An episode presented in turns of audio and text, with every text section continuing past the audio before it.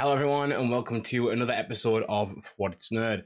Today, we're here to discuss Transformers Rise of the Beast. Now, I'm not a big Transformers fan, I will admit. I've dabbled in Transformers over the years. It's not something that comprises a large part of my personality, but it's a, it's an interesting franchise, and I, I think as kids, a lot of people have had Transformers toys or tangential sort of either like there's Transformers of like Star Wars characters. Except the Transformers is very much part of the kind of growing up cycle, so to speak. It's almost a rite of passage in a sense. And, you know, so when this movie came around and it was kind of essentially a reboot as a, um, despite the Bumblebee movie that does sort of link into this and is sort of referenced slightly in this movie. It's essentially a, a, re- a restart, a reboot.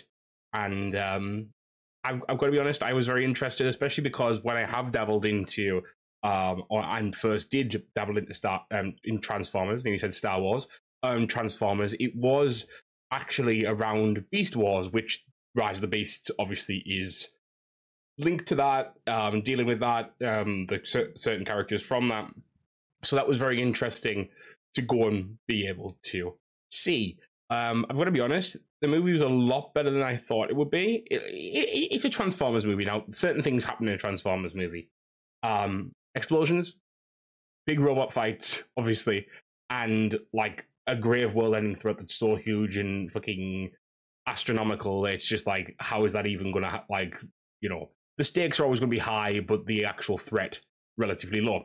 So if you go in with that sort of idea, this movie fits into that perfect scheme. I will say it has a lot of heart though, which is I think is a really hard thing to do when a movie is essentially mostly CGI. The the the two main characters in this movie, Elena and Noah, the the, the human protagonists, were great. Actually, I've got to I've got to be honest. And um, the the voice work as well for um, Mirage, for example, I didn't even realize that was Pete Davidson until I looked it up afterwards. Um, and it was also nice to see Michelle Yeoh as um, Razor. Is that the name? The bird, basically. Um, the bird transformer. But it was really nice to see these characters um, this kind of like part of my childhood that yeah I didn't focus on a lot, but it's nice to see, right? Uh, it, it, it's like reliving a little bit of your your childhood, even if you didn't, you know, get really big into it. So it was a really good movie. Um, I, I will. I, I think there were parts where you were like, ugh, because like essentially across the movies, there's a lot of times where, and yes, they're robots, and yes, they generally come back anyway, etc., etc. There was a lot of death fake outs in this movie, and I won't say much more than that there was one that stuck, and I think that was the right one to have stick because it was it was sort of important to the, the plot and was built up to in a way that actually felt um, earned for the story. But there's a few moments where it was like, oh, we're doing this again. We're gonna we're gonna fake out, and they're not gonna they're not gonna pass, so to speak. But the, the movie was really great. It had some it, it had some it had some plot twisty moments. It had some little little interesting intriguing bits. Visually, it was a it was quite a stunning movie. Actually, I think they did really well. There was some scenes where you were like, oh, especially the transformations, right? I mean, we're watching Transformers, seeing the like Optimus go from a truck to, you know, Optimus. He's he's one of the most interesting parts of the thing, right? I mean, that's the toy. That's the that's the thing everyone remembers. Everyone remembers turning, you know, the toys Bumblebee, for example, in, from a car into Bumblebee. And so, you know, I think they did really well visually with this movie. I think the story it was a simple story. Um, I, I think I think anyone could go in there and watch that and not be confused at all, really, unless like you missed a few dialogue lines. But I think you pick it up again anywhere. I don't think it's that type of movie. It's it's a big action popcorn movie you can sit and chill out and watch and that's that's what it's meant to be it's not meant to be answering any big questions or being particularly philosophical or being like like even comparing it from watching um across the Spider Verse last week. That like that movie's meant to be so many different things and so many like, like there's so many like in across the Spider Verse you could literally pick apart a scene for maybe an hour and not see everything, especially with some of the the bigger montage like moments. But this movie doesn't have that. This movie isn't that, and that's not a bad thing, by the way. This isn't me critiquing the movie. This is me saying this movie has a certain level it's appealing to, and it's meant to it's meant to appeal to more casual people as well as the fans because this movie is trying to refresh a franchise, and while whilst Across the Spider Verse isn't trying to do that, and so there's a difference there, and I, it, it's evident by I went with a few people who, again, um, like me, they hadn't really um, invested in Transformers much, but and and maybe maybe knew less than me actually, but they came out saying sort of the generally the same thing. Actually, that's probably one of the one of the better movies I've watched in a little bit. So it is good. I do think there's there's some character de- development there. I, I the the Optimus Prime that I'm aware of from media before is slightly less jaded, but this this one come this this Optimus comes in very jaded and learns to kind of be, be at peace with humans. I mean, that's that's kind of like Optimus's big trait. Like, let we must protect Earth. Earth is like um as important to us as Cybertron, right? But that's like something that is explored in this movie. I think it worked really well. I think the villain was one note because I think they had so many other things to do in this movie. You had to set you were setting up because the real conflict actually is not the big big villain. It's about it's essentially about op, like humans and and like Autobots learning how to work together. That's the real antagonist of the movie, so to speak. Um, but but like the the Scourge and U- Unicron were one dimensional villains, but that would that that served the piece, right? That serves the movie. Sometimes you want a one dimensional villain. I mean, that's what Palpatine was, for example, back in the day. The Emperor was nothing more than um, a few lines and hand gestures in um, Return of the Jedi, but it worked because Vader was the, the conflicted villain. Vader was the one who had the more to give us. Like Palpatine could be that one-dimensional character in that specific movie. So uh, you know, there's sometimes where you can have one-dimensional characters, and they kind of almost allow because whilst I'm saying it's not a philosophical movie, this movie does have some sort of there's levels of discussion about what's happening and like being able to notice when someone is the same as you and and and just because they don't look the same there's all that in there. There's definitely a lot of that in there. And um it was it was honestly it was a really really good movie. Uh, one thing i do find funny and this is something that's come out and this is slightly spoilery so if you don't if you want to watch the movie and you don't want this discussed obviously feel free to come back later.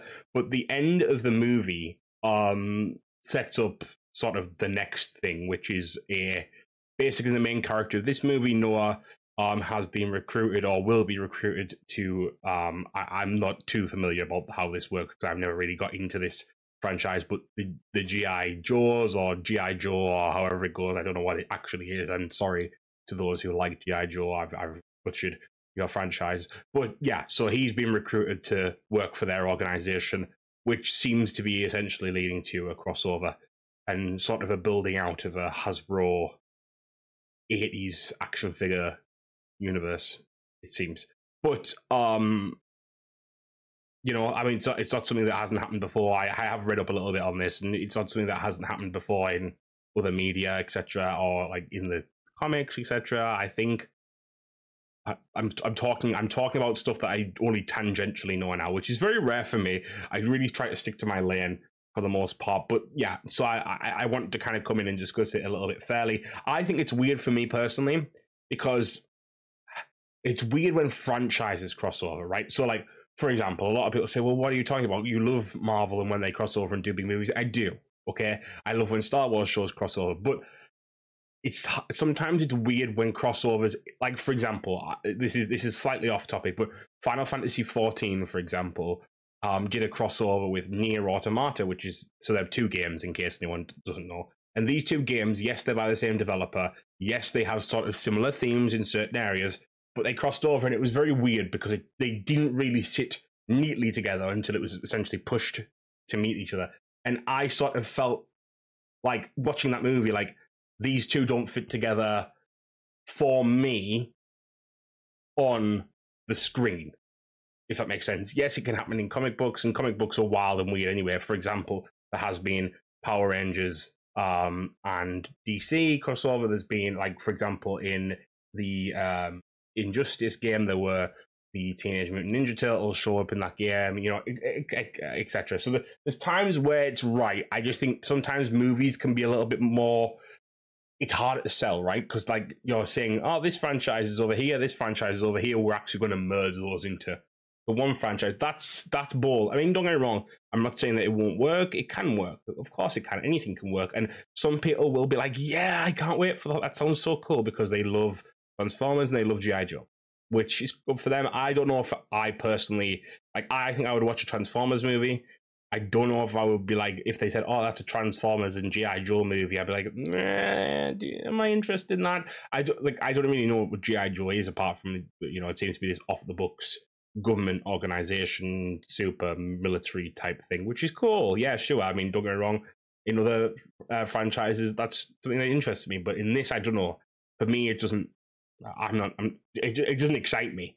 Um, but that's me, and you know, I'm not a big fan of this specific subset of genres, so to speak, and subset of um, franchises, should I say, and, and like um, property, uh, intellectual property. So I, I may be out of I may be out of uh, out of bounds on this one, but overall the movie was great. I, I I I know I keep saying that, but I do think I do think it is. I think is it is it like masterful art? No, but not every movie has to be. And I think the idea that everything has to have a meaning other than like, hey, we enjoyed ourselves at the end of the movie is silly. Like it doesn't all have to be. Even like like for example, I had a conversation with someone the other day and I jokingly said, "Oh, don't let's not make up the anime is like cultured." And they got really offended, and I was I was primarily joking, firstly, but like also like I got kind of not shot back at me, but there was a com- like there was a joke back that was like, "Well, Marvel isn't particularly cultured either." And I don't disagree. MCU movies, and you know, there's been a conversation about this for a few years now, but MCU movies are not they're not peak storytelling. Like, yeah, they have good themes in them, and yes, sometimes they hit the nail on the head with certain, you know, discourse and certain ideas about like, you know, philosophical things, etc. Yeah, sometimes, but not not very rarely. And because I want to see superheroes punch each other, not not always. Superheroes do things, you know. I want to see superheroes be cool because, you know, sometimes it's nice just to have baseline interesting things. If you want to watch something more gritty, wait for or or like even more intellectual. Wait for Oppenheimer or something like that for something that's going to come out that's like a little bit more like that. This isn't that movie. I don't think anyone going into Transformers movie has ever expected it to be anything more than robots fighting each other, which is essentially the the, the biggest premise of um, Transformers ever. So, you know, if you go in with that in mind, you're going to come out well in this movie.